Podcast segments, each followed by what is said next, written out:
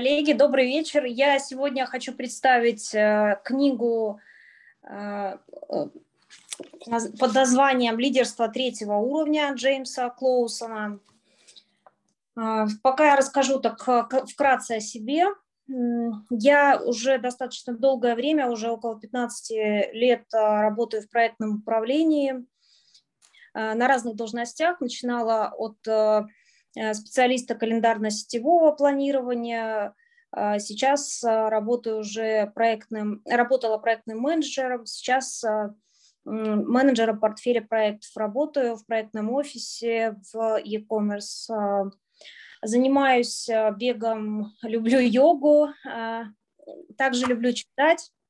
Ну, собственно, хотела сегодня вам как раз очередную книгу, которую я в этом году мне удалось прочесть, показать и, соответственно, обсудить с вами.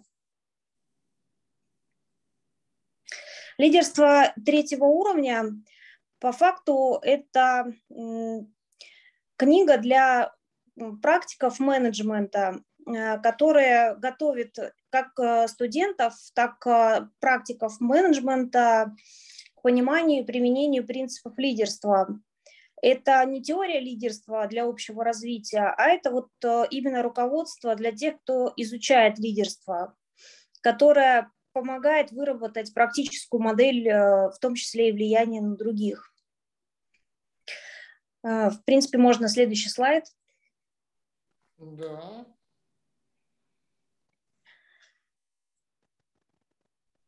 Джеймс Клоусон, он профессор бизнес-школы Виргинского университета, преподавал в Гарвардской школе, бизнес-школе и в Международном университете Японии. Помимо университетских программ и MBA, лидерство третьего уровня также применяется в программах обучения руководителей по всему миру практически. И данная книга, она положена в основу программы обучения руководителей с названием «Власть и лидерство», которая вот как раз в бизнес-школе Дардена Виргинского университета, эта программа проводится уже в течение 15 лет. Книга эта рассматривает следующие ключевые концепции. Это лидерское мировоззрение, то есть что необходимо сделать, и понимаете ли вы все задействованные факторы, обладаете ли решимостью для того, чтобы улучшить положение. Также автор нам предлагает, мы дальше рассмотрим ромбическую модель лидерства, как ее использовать, и дальше это уже там более такие детальные вещи, которые позволяют задуматься над тем вообще, а я сам вот где нахожусь в этой системе, и дальше переосмыслить и начать руководство собой непосредственно. Ну и задевает там частично стратегическое мышление, этическое поведение, руководство на глобальном уровне, управление изменениями, но это скорее более так верхнеуровнево в книге подсвечено. Так, а что значит лидерство третьего уровня, это ты нам расскажешь, да, позже? Обязательно. Да, там будет даже отдельный слайдик для этого. Хорошо. Так, ну что, идем дальше? Да, идем дальше. Вот, собственно, на этом слайде понятие лидер, кто вообще такой лидер. Вот Википедия у нас трактует, что это лицо в какой-либо группе или организации, команде, подразделении, которое пользуется большим признанием или авторитетом и обладает влиянием, которое проявляется как управляющее там некое воздействие или действие. Лидерство непосредственно по Клоусону – это управление энергией. И прежде всего вот с непосредственно собственной, а потом уже энергией окружающих. Но это на таком, вот это вот как раз более глубинный уровень, именно третий, потому что изначально лидерство предполагалось как верхнеуровневые поведенческие механизмники. И автор как бы топит за концепцию, что сначала нужно быть лидером для себя, а потом уже это свое лидерство распространять на остальных, да? Да, то есть такой, тут... Известная дилемма, что, кто такой лидер, как бы это лидер в смысле, вот внутри себя он лидер, да, и он себя как бы ощущает лидером всего, или лидер это... тот, который для других лидеров, за которым... Ну, как бы... тут скорее концептуально, комплексно, то есть там несколько уровней, и вот в том числе и на глубинном уровне это тоже вот лидерство, оно имеет определенные критерии. То есть оно, в принципе, лидерство признано защищать не прошлое, а именно строить будущее. То есть оно направлено вперед, так если ось времени брать. То есть мы можем там переосмыслить какие-то вещи и должны их периодически там чистить и переосмысливать у себя. Но в любом случае мы смотрим в будущее и направляем эту энергию и, в принципе, переструктурируем свое там мышление именно на будущее. Лидер видит в основном три уровня и воздействует на них. Это командный уровень, это создание команды, работа с нею. Это стратегические, какие-то большие крупные стратегические задачи, их там декомпозиция, понимание и работа с ними. И это изменение влияния на окружающих, чтобы достичь, собственно, эти задачи и быть неким авторитетом для своей команды. Можно на следующий? Да, вот здесь и есть как раз у нас, что такое разные уровни. Да.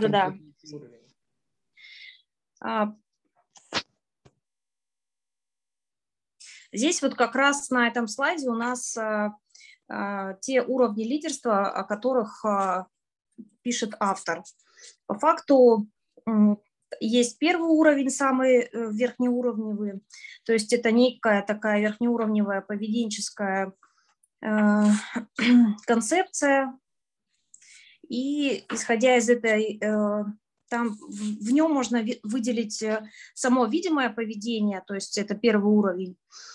То есть влияние непосредственно, да, на действие, на то, что делают другие участники, окружение твое, да.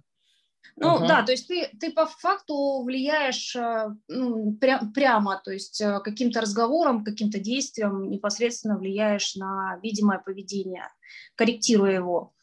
Второй уровень – это именно на то, что думают окружающие, то есть что о тебе думают, ты там пытаешься какое-то больше впечатление производить и влиять именно на какие-то уже более подсознательные вещи, закладывая какие-то модели поведения.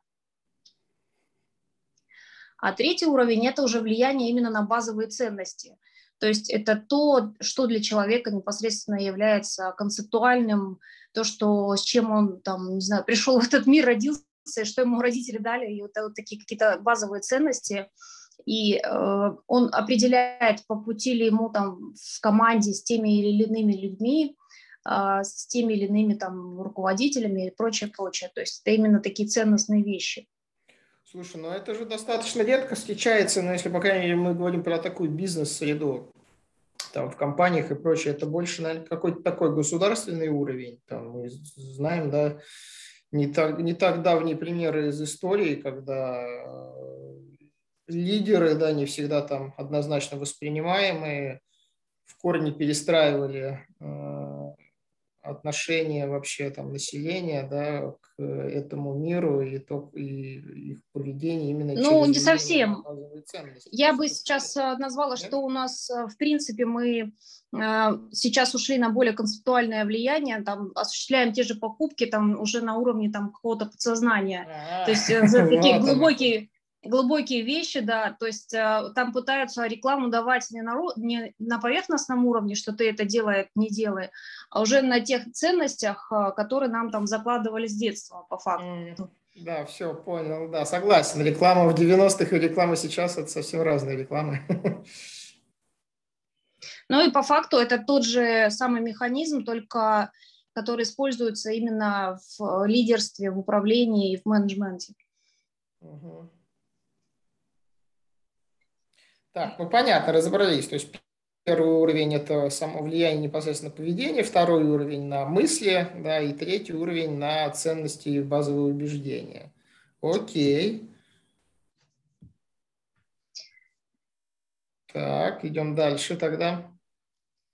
Здесь интересно, что автор нам говорит, что на глубинном третьем уровне он может эти ценности и убеждения формировать даже у всей команды, ну, то есть полностью влиять на всю команду, и лидеры могут быть, в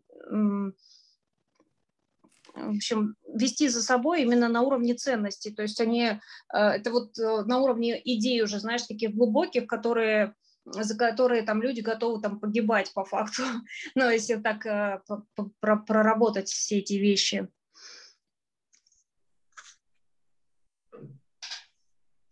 Так, а что за таблица? Что-то я не могу понять. Это. А я сейчас ее озвучу. Здесь именно языковые маркеры мировоззрения. Это некие такие маркеры, которые говорят о том, кто этот человек сейчас, да, вот, то есть он, как правило, отвечает, ну, либо там задает такие вопросы, то есть он является подчиненным, он говорит, что мне делать, или вы разрешите мне что-то сделать, или нужно, чтобы устранили какие-то там препятствия или преграды на моем пути, то есть это некие паттерны поведения, которые, ну, или языковые маркеры, да, когда мы в общении с людьми понимаем его какие-то ценности, ну, то есть кто он сейчас, на каком уровне он сейчас находится. Это бюрократ, то есть он говорит, я там передам кому-то то-то, это не входит в мои обязанности, и я вообще не могу это делать без начальства, без его разрешения и согласования. Или там вы заполнили такую-то форму и так далее. То есть, исходя из этого, у нас появляются некие паттерны поведения, и мы можем там, ну, ими уже пытаться управлять. Далее есть провокатор, который говорит, ничего из этого не выйдет, это вообще ужасная идея, да что вы мне тут рассказываете, вообще с этим не буду работать. Сейчас, секунду.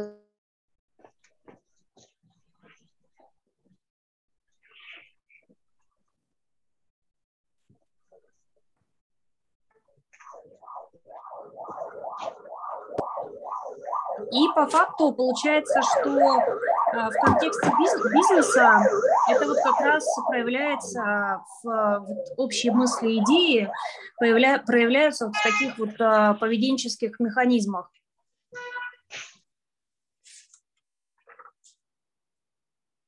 А лидерство, оно говорит о следующем, если можно, следующий слайд. То есть вот сейчас мы говорили не про лидерство, а мы говорили как бы вообще о противоположных вещах как раз-таки. Это те люди, которые не готовы видеть то, что необходимо сделать, вот как раз то, что здесь указано, понимать все задействованные в ситуации факторы и которые готовы решимы действовать. То есть у них есть определенные... решимость к началу действий, и они готовы менять ситуацию к лучшему.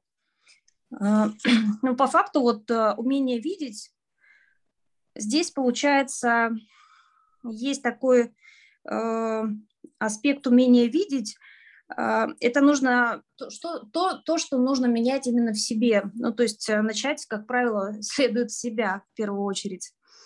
То есть чтобы развить лидерское мировоззрение, нужно использовать новые способы там, взаимодействия с окружающим миром, быть готовым к изменениям и убеждать, если хотите что-то изменить вокруг, то уметь видеть и менять непосредственно какие-то вещи в себе непосредственно вот, на глубинных уровнях. Еще есть... широко известный принцип Питера, который говорит, что карьерный рост человека ограничен уровнем его некомпетентности. В чем это выражается? То есть сотрудников повышают в должности за какие-то успехи и перестают повышать, когда те перестают достигать успехов. В результате все уровни руководства в организации заполняются людьми, которые не справляются со своими обязанностями. Ну да, этот парадокс я слышал. То есть, что, получается, да, человек доходит до того уровня, когда все, он уже не справляется. Он некомпетентен, да, становится. Да, дальше его не могут продвинуть, но вроде как и обратно вернуть тоже у нас не принято. Такой процедуры нигде нет. И в результате, да, все заполняется некомпетентными людьми. Также здесь проявляется некая решимость к действию, есть она или нет. То есть вот повысили его до лидерской позиции, он сидит и думает: вот сейчас я лидер, и я начну действовать. И с этого момента у него, получается, отсутствует вот эта решимость, благодаря которой он готов там что-то менять, брать на себя ответственность, решать за себя и за других. И вот эта привычка подчиняться, она остается и укореняется. И то, что там у него появляется должность, никак вообще не влияет ни на что. Потому это что он просто привык, в смысле, жить по-другому, да? И... Потому что он привык подчиняться и да, привык... Когда мы, ясно, делаем из хорошего сотрудника, да, руководителя, лишаемся хорошего сотрудника и получаем плохого руководителя. Ну, мы не получаем руководителя, мы получаем как бы плохого сотрудника теперь и плохого руководителя, да. Дальше у нас то, что он должен понимать все задействованные факторы. Здесь о том, что лидер, он должен уметь работать в условиях неопределенности. То есть в бизнесе, как правило, ну, постоянно идут изменения, и в этих изменениях он должен ориентироваться как рыба в воде, либо там пытаться подстраиваться под какие-то ситуации и быть готовым действовать. Ну, в данном случае имеет смысл обратить внимание с точки зрения там, проектного управления, это там риски, обратить внимание на этот раздел, количественные риски, возможно, какие-то качественные и так далее. И, исходя из этого анализа, уже можно принимать какие-то альтернативные решения.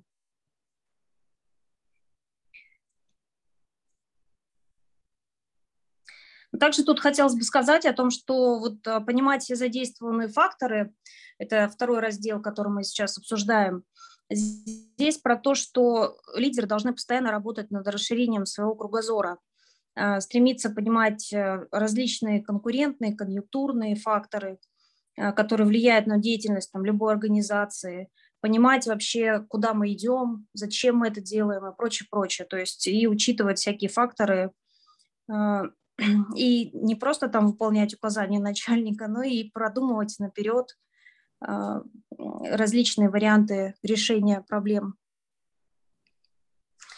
Далее третий пункт – это решимость действовать так, чтобы изменить ситуацию к лучшему. Тут можно назвать две главных причины недостатка лидерской инициативы. Тут не у всех есть первая причина – это недостаток стратегического видения ситуации, то есть не все способны вот это видеть, то есть стратегическую ситуацию в целом. То есть, возможно, либо недостаточно какой-то информации, либо на своем уровне человек не знает всех нюансов, и вот общую стратегическую какую-то ситуацию он не видит ее полностью. Ну и второй фактор – это критика. Любой лидер, он в определенный момент подвергается критике.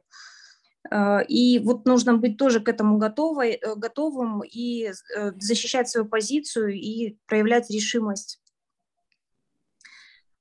Тут хотелось бы также вот напомнить, есть такая концепция, которая называется локус контроля. В чем она проявляется? То есть некоторые живут изнутри наружу или снаружи внутрь. То есть снаружи внутрь они больше значения придают чужому мнению о них, чем собственному о себе. То есть для них важно чужое общественное мнение, важны какие-то комментарии, лайки, ну и прочее. Вот. И, соответственно, они эту тему очень сильно там переживают и прочее. А человек, живущий, который живет именно снаружи внутрь, напротив, он склонен выражать свое мнение, не задумываясь о том, как отреагируют другие. И в большей степени это, вот, наверное, свойственно лидерам, которые именно живут снаружи внутрь, то есть ну, они, вернее, там, имеют жесткое какое-то свое собственное мнение, которое готовы отстаивать, имеют решимость на это, и у них отсутствует страх отчуждения.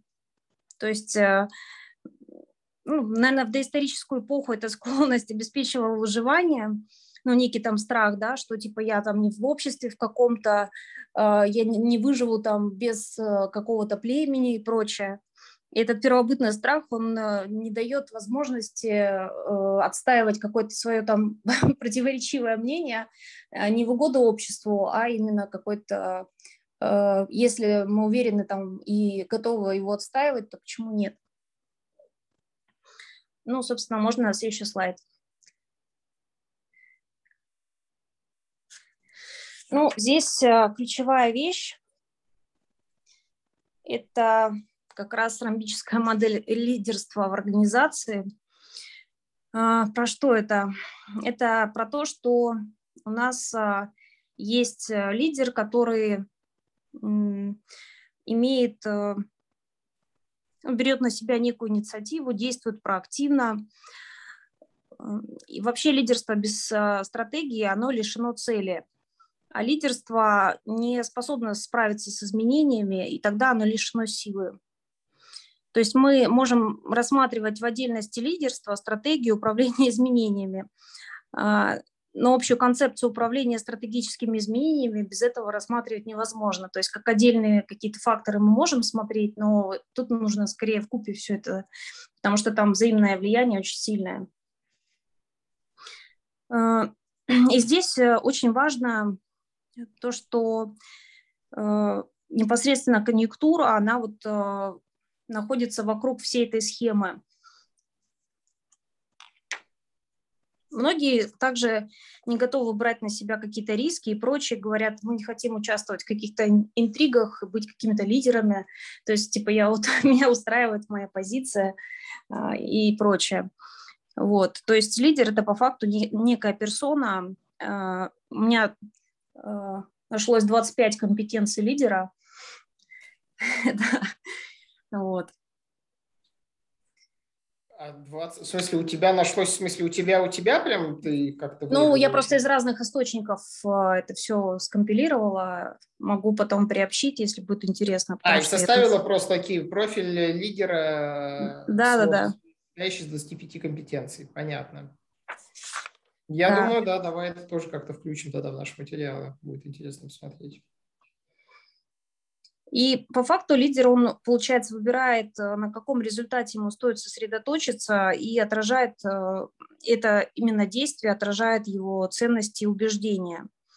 Это может быть, там, не знаю, прибыльность, это может быть удовлетворенность потребителей, какая-то экономическая целесообразность, производительность, личностный рост, обучение, ну, не знаю, моральный дух, там, еще что-то, какие-то потребности. Ну, обычно, конечно, в коммерческом секторе прибыльность, она во главе списка всегда, как правило.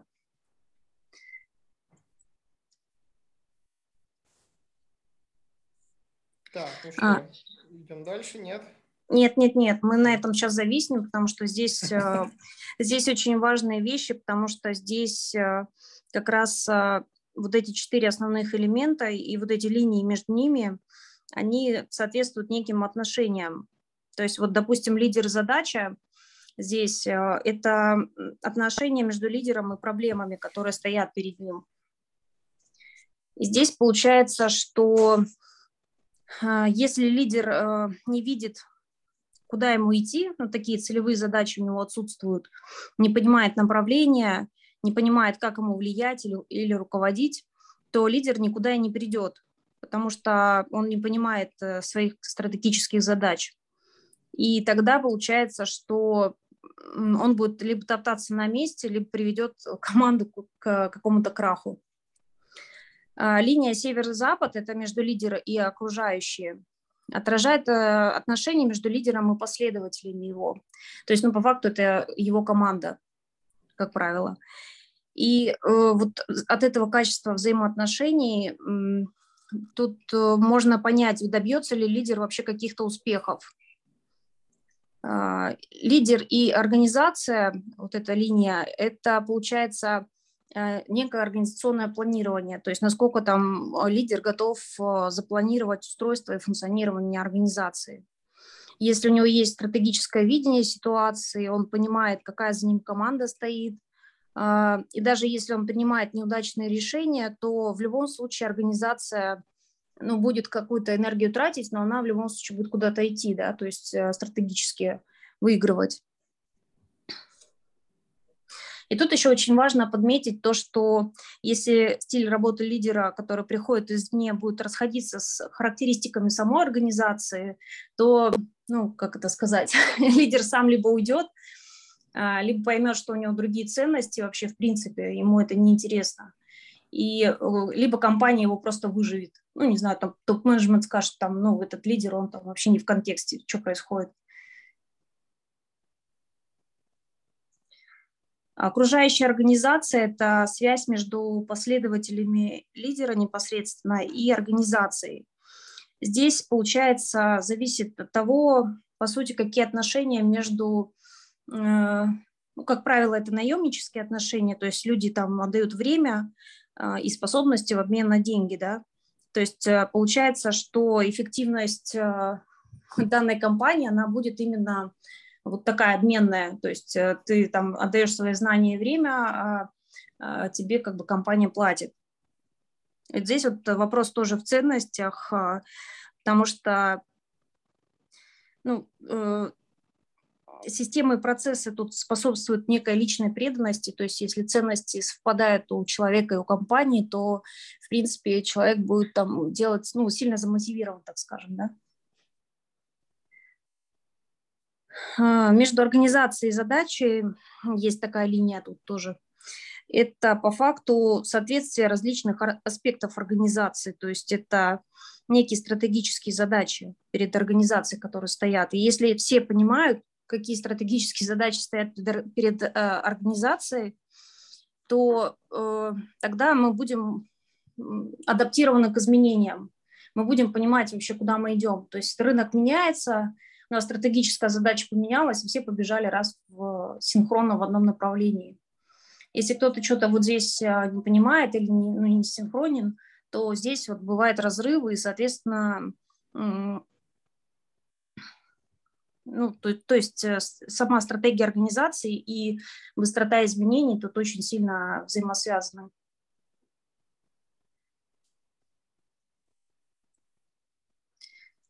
И окружающие задачи – это вот у нас единственная линия, которую мы тут еще проговорим сейчас. Здесь, получается, зависит от того, есть ли у лидера хорошее понимание задач, и руководство там следит за действиями сотрудников, то есть это восток-запад, то есть сотрудники видят стратегию, верят в нее, то соответствие цели сотрудников, концепция организации – То есть это самая такая эффективная история. Если вот внешние факторы влияют на эту систему, то тут вот как раз вопрос сбалансированности ее. То есть там как раз-таки на первое место, там, не знаю, выходит прибыль обычно в коммерческих компаниях, удовлетворенность потребителей и прочие ценности. Вот. Если есть вопросы, готова прокомментировать. Пока вроде нет. Поехали дальше? Да. Ух ты. А здесь... это по Белбину, да? Да. По Белбину. Ну, здесь я уже как бы попыталась все это примерить на себя, поскольку, как правило, мы там разрабатывали модели компетенции именно непосредственно для команды и для руководителей проектов, в зависимости там от роли в команде, и какие-то ключевые компетенции я для себя там вот сформировала и показала, какие они у нас там сейчас есть. То есть, получается, роли в команде – это у нас рабочая пчела, руководитель, мотиватор, генератор идей, снабженец, аналитик, контролер. Но они могут быть, естественно, там где-то параллельные, запараллелены, где-то они могут разделяться, но в любом случае основными там вот в нашей компании ключевыми компетенциями в команде это обязательно четкая формулировка целей и критериев, то есть мы формируем, как правило, лучший лист достижения критериев успеха, это ясность средств достижения целей, То есть мы точно понимаем, каких целей, результатов по каждой задаче мы хотим достигнуть. То есть мы там ведем, как и, наверное, сейчас 80% компаний, 90% там бэклоги свои, и все это там отображаем. Эффективность принятия решений здесь, оно выражается в количестве завершенных задач. Ну, соответственно, там срок с должным качеством. Что касается эффективной двусторонней обратной связи, то тут я бы сказала, что это относится к показателю по переносу задач и по качеству. Но качество тут немножко сложнее, но как раз оно, наверное, выражается в каких-то переносах. Кто-то что-то недопонял, и вот как раз обратная связь здесь очень сильно играет роль большую. Вот. И, собственно, способность к регулированию конфликтов. То есть это то, что у нас получается эскалация проблем, она осуществляется в каких-то исключительных случаях, ну, то есть оно лишь решается внутри команды, и, в принципе, если нужно, изнутри команды она способна, вся эта история, весь этот конфликт на начальных этапах завершиться. Возможно, есть у кого-то тоже обратная связь, какие-то свои компетенции по командам. Было бы интересно, если бы поделились, коллеги. Ну, в целом, вот это вот белбинский подход, как бы, да, на 7, да, здесь, по-моему, где-то я еще 8 видел. Он достаточно такой универсальный и очень полезный. Я тоже не раз так сталкивался, когда со стороны смотришь на команду, явно выделяются действительно те или иные компетенции. Причем, кстати, не обязательно это на работе, там, в бизнесе или еще где-то там банально, не знаю, если выбираешься на природу, да, и какая-то там группа людей, вот то, как все себя ведут в этой как бы команде, да, так, это вот тоже бьется с этими. У нас был однажды случай в самолете, когда что-то задержали рейс, и началась паника, там что-то запах был, то ли, ну, не пожар, но что-то там плавиться начало. И началась паника, люди начали что-то вскакивать, кто-то там куда-то. Какая-то женщина, в общем, всех там очень быстро успокоила, крикнула, что типа я доктор, у всех там все нормально, есть приборы, все такое. Ну, в общем, всех жестко так успокоила. И у нее спрашивают, а вы там действительно доктор? Она говорит, да, я хирург. В общем, ну, тем не менее, прекратилась паника. Поэтому здесь, да, вот эти роли, они, в принципе, очень ярко проявляются в любых аспектах жизни, не только там на работе.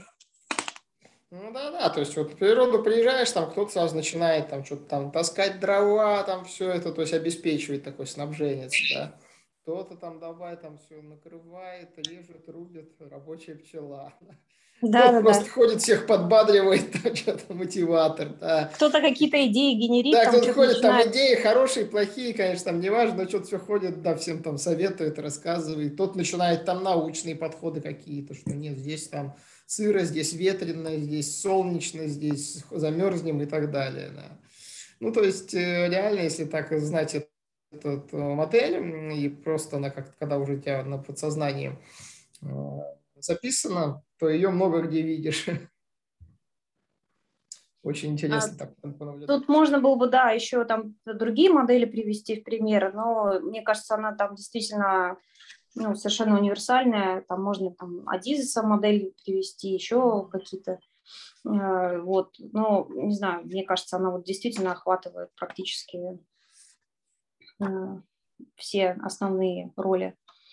Вот, что касается роли, еще хотелось бы тут сказать про то, что там очень много всяких водных факторов влияет, там, типа, не знаю, там, культуры, глобальных каких-то внешних факторов, как вот у нас было одно время там санкциями и прочими вещами, да, но это в любом случае на роль как-то косвенным образом влияет, я про именно факторность и про компетенции, то есть они там могут быть, конечно, плавающими, но вот верхнеуровневые они именно такими будут там.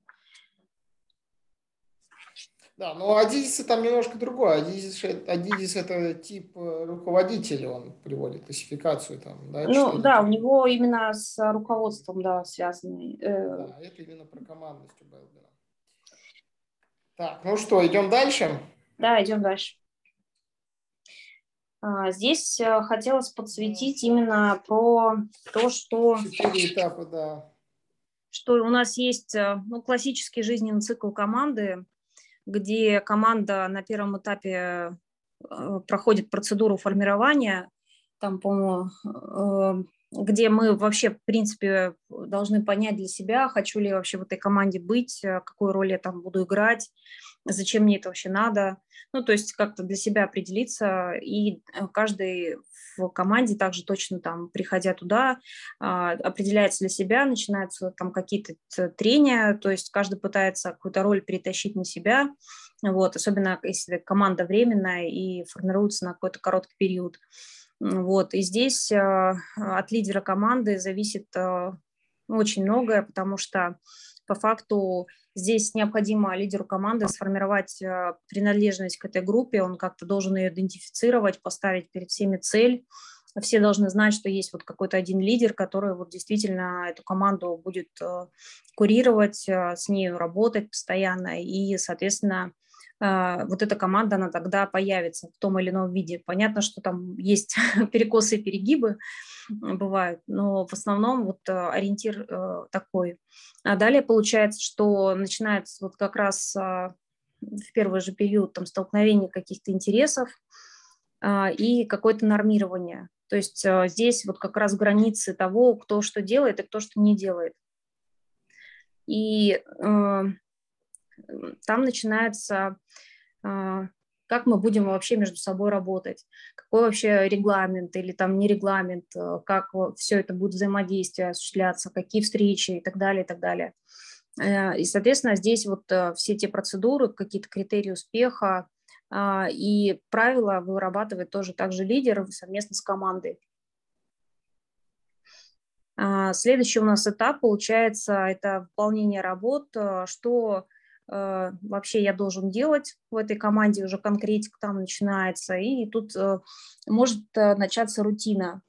И в данном случае лидер команды, он по факту осуществляет еще, помимо модерации, он должен как-то драйвить команду, не знаю, вносить некий резонанс в нее. Вот эта книга говорит именно о резонансе, о том, что требуется... ну, какие-то замены производить, делать какие-то вбросы периодически, чтобы команда была как живой организм, постоянно интересной, у нее появлялись какие-то новые задачи, не просто одно и то же там из раза в раз. Потому что когда у одной команды наращиваются те или иные компетенции, потом со временем просто в нее начинают приходить одни и те же задачи, и это просто становится совершенно невыносимым. То есть хочется какого-то драйва, да, а тут опять тебе про ту же задачу, про тот же проект или еще что-то. Вот, соответственно, лидер команды там предлагает какие-то рокировки, если у него нет на это полномочий, либо какие-то предложения делает в отношении там повышения, понижения своих коллег, не знаю, замены или наоборот рокировок в командах и так далее. И, соответственно, он должен быть драйвером вот всего этого процесса, быть проактивным всегда, даже вот в рутине. Ну и, соответственно, вот самый крайний этап – это у нас переформатирование. Ну, в какой-то момент времени команда делает какую-то рутину, и потом получается, что если из раза в раз она делает рутину, и тут что-то к ней вброс какой-то делают, у нее начинается резкое отрицание. Она говорит, мы никогда такое не делали, в жизни мы такое больше не возьмем. Или наоборот. Когда там только там какие-то креативные задачи, тут начинается одно и то же, начинается со стороны команды возмущение, что как так, зачем нам вообще такие задачи ты берешь, ты лидер, и как такое вообще возможно. То есть, соответственно, там есть разные методы, как это можно все урегулировать. Соответственно, как правило, используют также либо изменения внутри команд, то есть перестановки, рокировки, какие-то новые задачи, которые лидер команды должен приносить или как-то там договариваться об этом, эскалировать и прочее. Соответственно, на этом этапе происходит некое переформатирование. Также хотелось тут, наверное, в целом сказать, в принципе, о том, что у нас есть некие, ну, тут, по крайней мере, в книге приводится несколько выборок, то, что там в Великобритании, допустим, показало, что 80% сотрудников, они не доверяют руководству. Вот. И, соответственно, это в 2004 году тут проводилось вот такое глобальное исследование. Вот. И, соответственно, тут вопрос, как, типа, управлять бизнесом, не говоря уже о лидерстве, если там нет такого взаимодействия между там верхним эшелоном, условно, и там каким-то там, не знаю, средним звеном и коллегами, специалистами, да.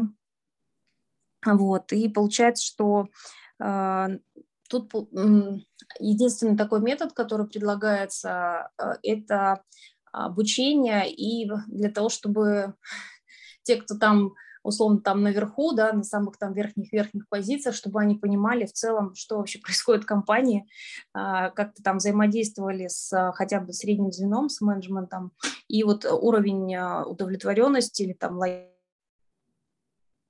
лояльности, он был, который они выполняют. А у среднего звена у него вообще другие цели, совершенно никак не связаны с верхним уровнем. Ну, то есть они в локальной реализации тех или иных проектов по каким-то там отдельным фазам или еще что-то, какие-то проблемы там возникают. Ну, в общем, вот это вот расхождение, и возникает недоверие, какое-то неуважение, и, соответственно, обмен между начальник-подчиненный, он там не происходит.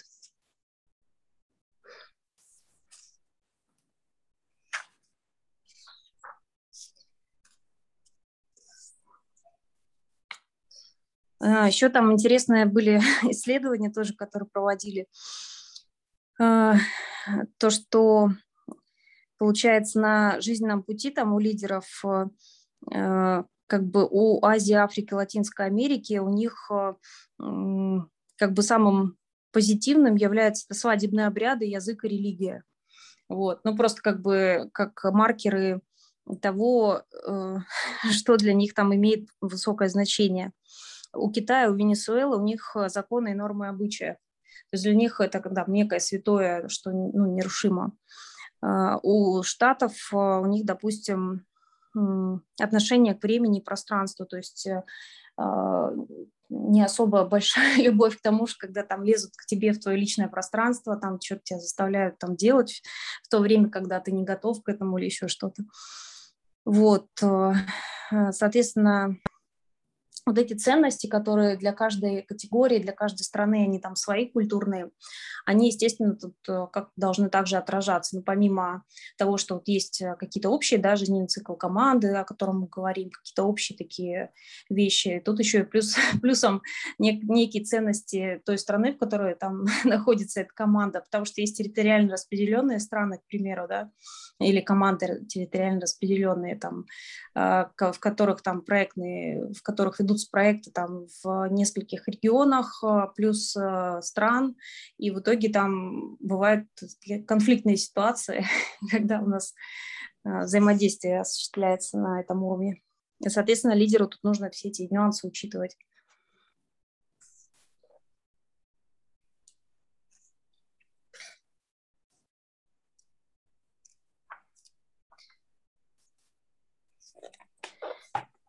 Так, ну, в принципе, тут можно что еще сказать, что это мы такой больше рабочий момент осветили, то есть этот чек-лист, можно его использовать, в принципе, в любой команде, и любая команда проходит эти стадии жизненного цикла. У Мейера, допустим, есть 4 руководящих принципа для разработки системы критериев, которые удовлетворяют потребностям группы. Это критерии процессов, которые помогают оценивать сам процесс, пока он продолжается, а не руководство после его завершения. То есть получается, что есть некая система повышения внутри самой группы.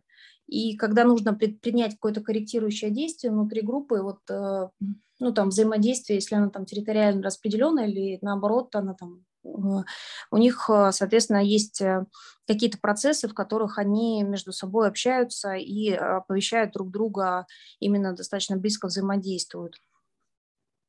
Вот.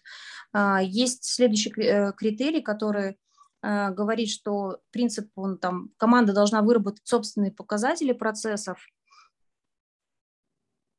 То есть команда должна понимать в целом стратегию фирмы и должна какую-то базовую модель для себя выработать, чтобы она состыковывалась с стратегией фирмы. Вот, чтобы потом все это не пришлось синхронизировать между собой долго и нудно.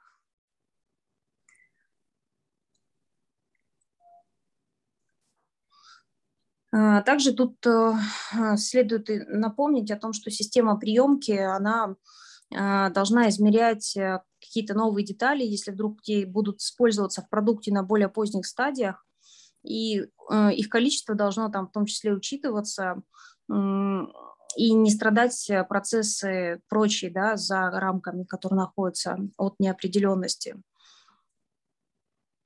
И количество процессов, критериев процесса, оно должно оставаться небольшим, то есть рекомендуется выбирать не более там, 15 критериев, иначе вообще все процессы начнут тормозить дико, и невозможно будет оценить деятельность команды.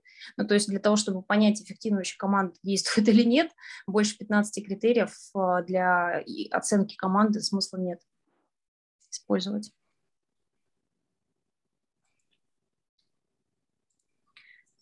Вот, еще бы хотелось тут сказать про команды и как они по факту сбиваются с пути, так скажем. То есть тут выделяются где-то 5, ну, плюс-минус страхов, из-за которых команды сбиваются с пути, так назовем. То есть это недостаток доверия, это страх конфликтов, это недостаток преданности, ну, некой цели, да, то есть то, что мы там не все готовы эту цель приветствовать, это избегание ответственности и это невнимание к результатам.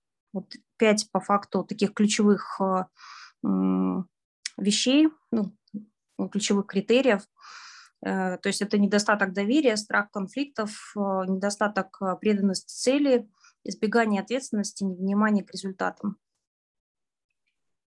Это не 5 пороков команды Патрика Ленсиони? В том числе, да, и его тоже, потому что я здесь перерабатывала много всего, да, включая и Патрика тоже. Некоторые, да, пересечения услышал, но, по-моему, не полностью все-таки, да, там чуть-чуть по-другому было, я сейчас не воспроизведу как.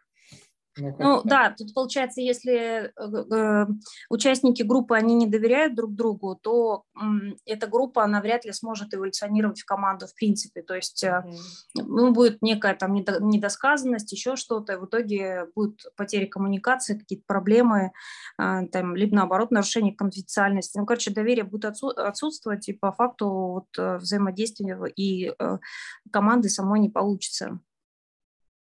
Ну и также там с конфликтами, то есть если конфликт не готовы устранять, то проблема будет там усугубляться, будут там деструктивные какие-то вещи происходить, реакции со стороны виноватых, перекладывание ответственности друг на друга, там офисный пинг-понг, мы все хорошо известен нам. Вот. Ну и также недостаток преданности цели, ну или там некая незаинтересованность в достижении цели. Она также там ослабляет команду, сокращает ее некий запас энергии. То есть когда команда там, ну, в раздрае начинает что-то делать, в итоге получается, что, ну, как бы цель не достигается, и команда не образуется. Участники слабых команд избегают как личной, так и групповой ответственности за свои действия, и ответственность за плохие результаты, она перекладывается по факту на клиентов, и начинается там работа с клиентским сервисом, когда в случае чего у нас получается не устранение проблем клиента, а клиент виноват, потому что он там... Это у нас с интернетом часто случается, когда мы там начинаем переподключаться куда-то. И вот это, вот, я думаю, тоже многим известная тема. Ну, соответственно, пятый вот у нас элемент – это недостаток уважения. Он, конечно, казалось бы, ну, очевиден, да, но тем не менее получается, что некая незаинтересованность возникает, которая также подкрепляет там тенденцию некую избегать ответственности, и результат там не достигается в итоге. Соответственно, все это на лидере, коллеги. Все это собрать зависит от того, сможет лидер или не сможет. Особенно сейчас с учетом там виртуальных команд, когда мы что-то там разрабатываем или какие-то делаем, привлекаем аутсорсинг или аутстафф, ну, и так далее. И тут очень-очень много вот этих как раз нюансов, казалось бы, из пяти факторов, и все это перестает работать. Так, ну, наверное, на следующий там слайд. Давай. Кто такой эффективный лидер? Да, я вот здесь бы хотела подискутировать, потому что, ну, однозначной как это, трактовки здесь нет, поскольку здесь в книге дается только ориентир некий, то есть здесь скорее про этичность говорится, но мы этичность там к делу не всегда можем пришить, да, особенно к показателям каким-то эффективности и результативности. Здесь говорится про то, что как раз на третьем уровне эффективный лидер, он сплачивает свою команду, и команда идет за ним только лишь потому, что он с ней взаимодействует весьма честно, да, то есть он говорит правду, если он там берет на себя какие-то обязательства, он их выполняет, он старается обходить справедливо с людьми, то есть если человек опоздал, он там его, ну, естественно, там как-то не наказывает, возможно, наказывает, зависит от корпоративной этики там и культуры тоже. Вот, и прочее. И, соответственно, эффективный лидер, он также уважает личность, и это как-то демонстрирует то, что он там не дает определенную возможность показать свои компетенции, соответственно, и так далее. Вот. И я хотела бы здесь, наверное, понять, коллеги с нами или нет, что, по их мнению, является эффективным, кто является эффективным лидером, что является эффективностью в данном случае. Ну, здесь, конечно, однозначного ответа не будет, потому что, ну, та же дилемма, как бы лидер, который добивается результатов любой ценой, вот он считается эффективным лидером или нет? Для каждого как такой свой вариант ответа. То есть есть же люди, да, которые очень эффективны, всегда достигают результата, но при этом ценой там больших каких-то потерь и другого негатива. Ну, я не знаю, я считаю, что здесь, наверное, с позиции бизнеса тут, да, возможно, имеет смысл, но здесь имеется в виду именно с позиции команды, с позиции вот как раз третьего уровня управления, то есть когда за тобой какая-то команда, и у тебя, и тебе требуется именно сделать из нее команду, как к лидеру, да, соответственно, и здесь вот есть какая-то этичность определенная, которую эффективный лидер поддерживает, но тут, да, такие очень тонкие грани. Вот да. Ну что, давай пойдем, наверное, дальше. Ну, я не знаю, там есть в ответах? Пока, да, пока все думают, молчат. Если кто-то надумает, то пишите в чат. Мы, наверное, двинемся дальше. Следующий слайд. Да не, я просто тут бы хотела тоже прокомментировать, что вообще в эффективных группах всегда есть четыре роли. Четыре роли – это независимо там от того, какая это команда, как правило, есть результативщик, да, то есть это член группы, который всегда ориентирован на результат, он ведет всегда к конечной цели, он ее четко видит, не дает отвлечься. Вот, допустим, часто приводится в пример там Стив Джобс, уже оскомина от него, там, но тем не менее он там побуждает там коллег своих, ну, побуждал ранее, да, там перенести вот Макинтош с чертежной доски там в магазины, вот, поэтому такая смелая была идея и прочее. Вот, ему, соответственно, в пику есть результативщику процессник, это координатор процессов, он по факту, для него в приоритете там некая там межличностная динамика в группе, то есть он там смотрит вообще, как процесс двигается, не двигается, какие взаимоотношения в группе, как он там вмешивается, какие-то конфликты улаживает, какие-то разруливает сложные ситуации или помогает там с кем-то переговорить или еще что-то там сделать. Вот, соответственно, для него результат тоже важен, но он скорее тут больше за процесс радеет, да, чтобы у нас все шло вот по намеченному какому-то плану. Далее у нас есть там некий креативщик, то есть он, ну, больше всех открыт творческим каким-то решениям, какими бы вообще нереалистичными они ни казались.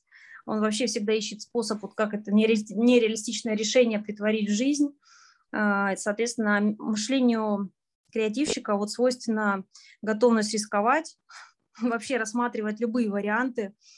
Он в неопределенности живет очень чудесно, ему комфортно там, у него нет четких сроков, у него никогда не бывает четких каких-то критериев. Он, ну, для каждой работы там свой критерий у него сразу из них возникает. Я думаю, всем такие люди известны. Вот. И, соответственно, этот человек, он, соответственно, совершенно противоположный вариант от результативщика, потому что у результативщиков, как правило, в команде всегда конфликт с креативщиком, потому что он говорит, когда будет результат, а креативщик говорит: мне тут результат не важен, у меня тут новая идея появилась, а ты мне тут какой-то результат хочешь. Слушай, тут вообще такая потрясная идея, тут срочно нужно это все сделать. Вот. И наша компания тогда вообще тут взлетит какой-нибудь продукт. Вот.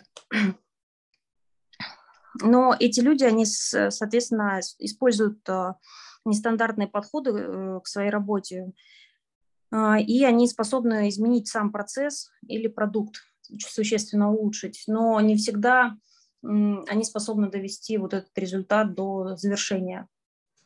Вот, соответственно, есть еще четвертая роль, это прагматик, он как раз противовес креативщику. Это человек, который концентрируется на конкретных реалиях выполнения работы. То есть он именно практик, он такой препятствует творческому поиску. Он говорит, что вот давайте только этот вариант, остальные вообще нам не интересны, он точно там, мы его достигнем там до 20 ноября, все остальные мы вообще никогда не достигнем, ну и так далее. И, соответственно, у них возникают также конфликты, и вот, собственно, лидер как раз уравновешивает все эти движущие силы в своей команде и пытается сделать так, чтобы все эти четыре роли, они... ну, не знаю, там не убили друг друга в команде, но без них невозможно как раз-таки сделать какой-то продукт и вытащить его на рынок.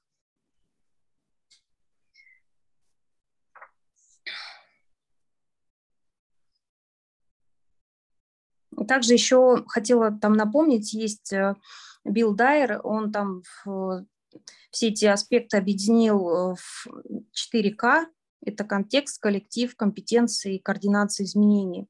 То есть, чтобы типа построить сильную команду, необходимо вот как раз-таки учитывать вот эти 4К: контекст, коллектив, компетенции, координацию изменений. Ну и, соответственно, это как раз-таки 4 компетенции команды. Это четкая формулировка целей и критериев, это вот ясность их достижения, это как мы их там принимать, эти решения будем по итогам, достигли мы, не достигли, чего достигли и так далее. И какая вообще там будет обратная связь от всех, ее нужно будет собрать. и какая-то приверженность делу, ну, то есть достижению целей и прочее. То есть это вот основные вещи, которые мы хотим получить в итоге. Ну и, соответственно, от команды в том числе.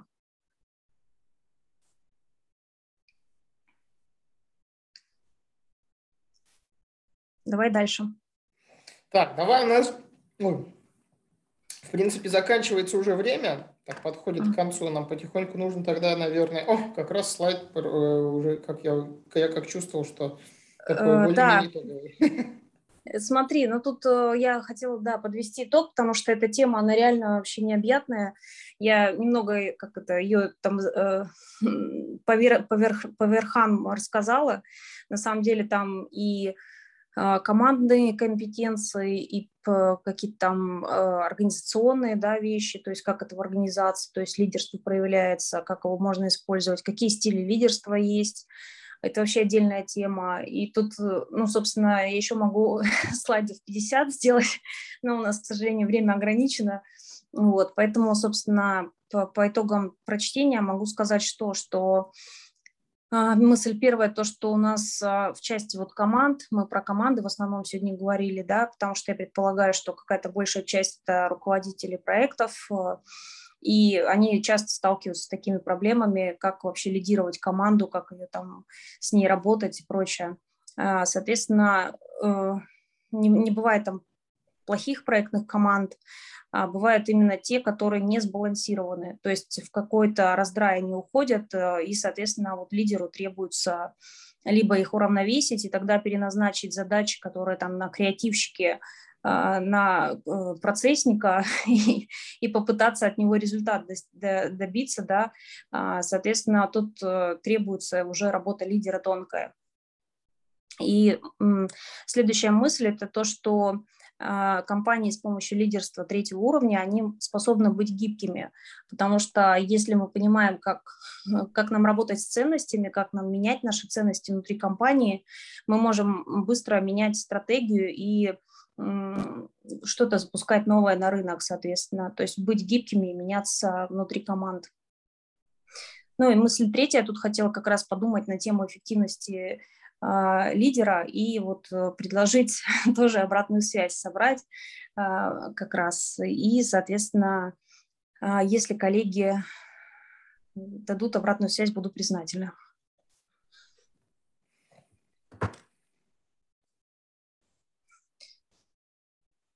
Я думаю, все уже, так как 9 час вечера, да-да-да, тяжело думать о чем-то.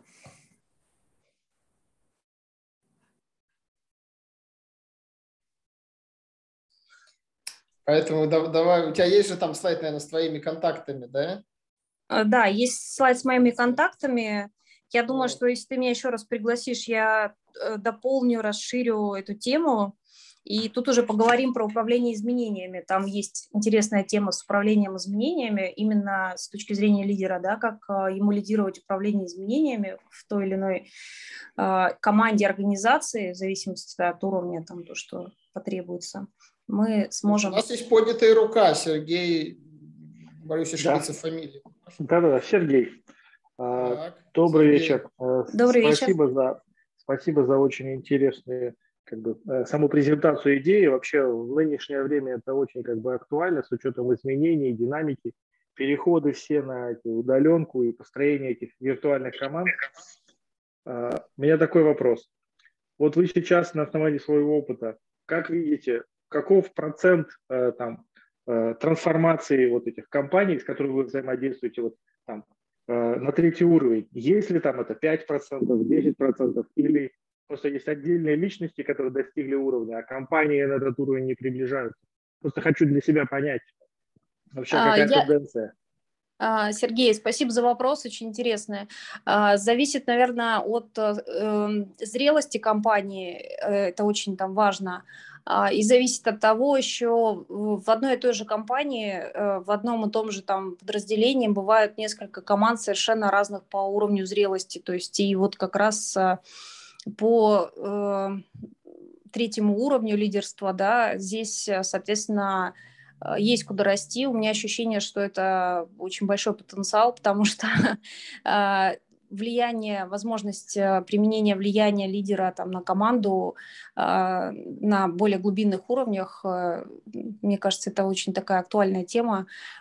И работа с изменениями, с быстрыми изменениями, это тоже для нас, ну, я имею в виду для там, России, для компаний, такая сейчас животрепещущая тема, потому что все стараются измениться, быстро там, перейти в виртуальность, и им необходима гибкость определенная.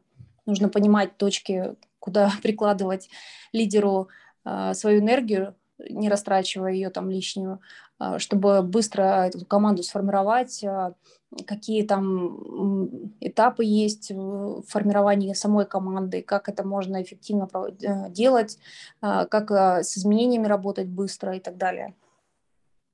А это... Я так не услышал вашу оценку по поводу процентов. Вот я лично так скажу, что я организации таких вот третьих вообще не встречал никогда.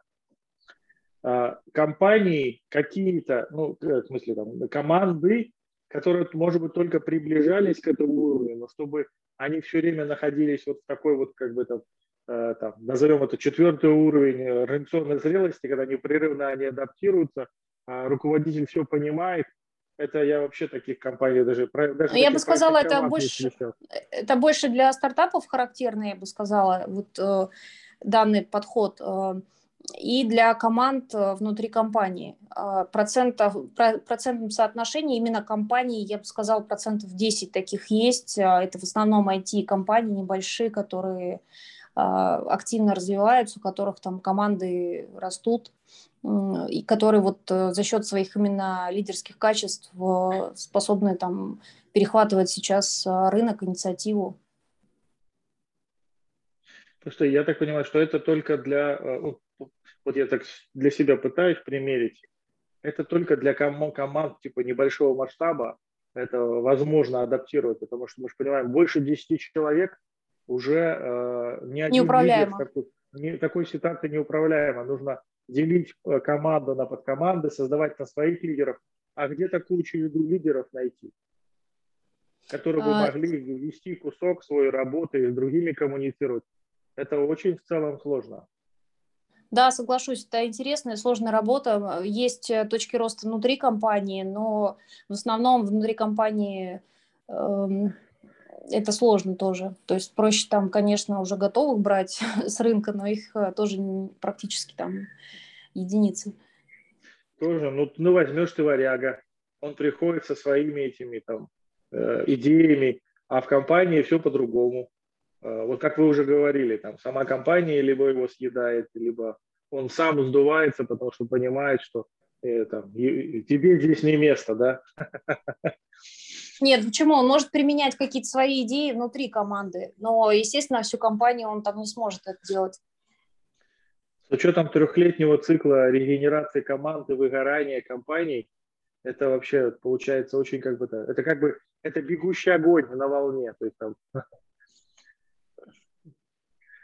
Очень, как бы, идея красивая, да, но вот чтобы чтобы все время оставаться вот на таком гребне, я себе тяжело даже представляю, как это возможно. Это у нас настолько быть этими гибкими и динамичными, потому что цели меняются, люди меняются, все меняется. В общем, это очень сложная задача.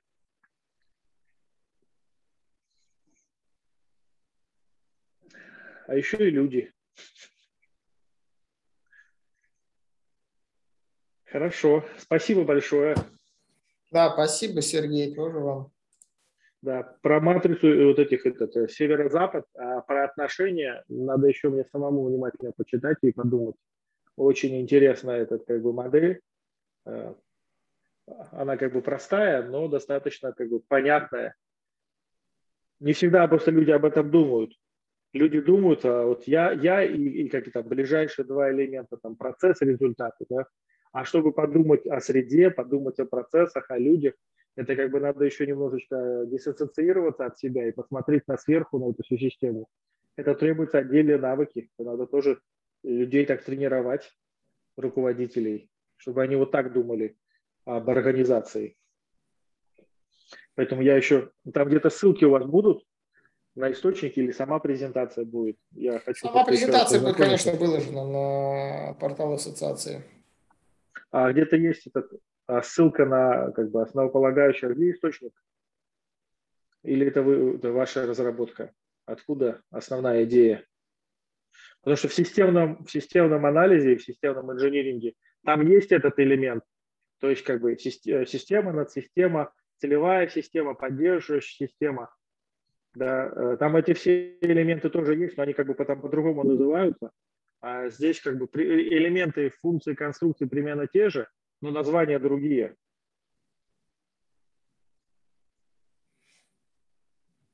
В общем, да, присылайте. На самом деле выпала, и вот сейчас она вернется. Выпала. Да. Ну, в общем, вот эта вот идея про организацию, стейкхолдеры, система, внутренние элементы, сам процесс и внешняя поддерживающая система, обеспечивающая система, оно как бы есть в этом, в системном инжиниринге, сама идея. Но вот на такие ключевые эти альфы разобрать тоже очень полезно. Так, Валентин, ты нас слышишь, видишь еще? Смотри, ты выпадала, я тебя вернул.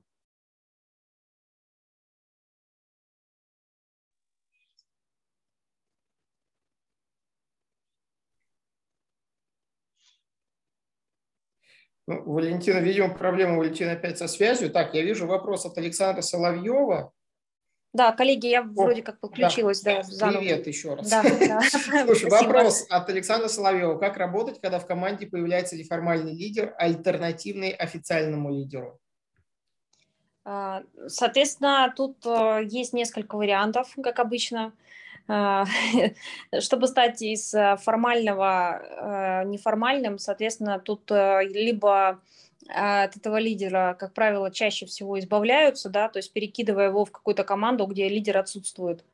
Вот. Если он готов на себя взять лидерские обязанности, быть там решимым, тащить на себе ответственность и прочее-прочее, все те атрибуты, которые мы сегодня перечисляли, соответственно, почему его там компетенции не использовать, и имеет смысл, естественно, там переговорив, там, эскалировав этот вопрос, дать ему команду и возможность себя проявить. Да? Вот. Есть возможность, если этот лидер лишь пытается просто инициативу перехватить, это провокатор. И мы сегодня говорили про провокаторов. Вот. Соответственно, с провокаторами мы назначаем все в официальном формате, все задачи, и требуем от него, соответственно, нужных отчетов. Потому что тут не совсем понятен вопрос, что есть в вашем понимании там неформальный лидер именно в вашей команде, да, как там произошло и так далее. То есть, соответственно, исходя из этого уже можно там несколько вариантов предложить. Либо использовать его лидерские компетенции, перекладывая на него часть задач. Но здесь может быть рассинхрон. Это должен быть формальный лидер, именно как бы вот все это синхронизировать между собой тогда. И с лидера номер два требовать каких-то результатов конкретных внутри команды.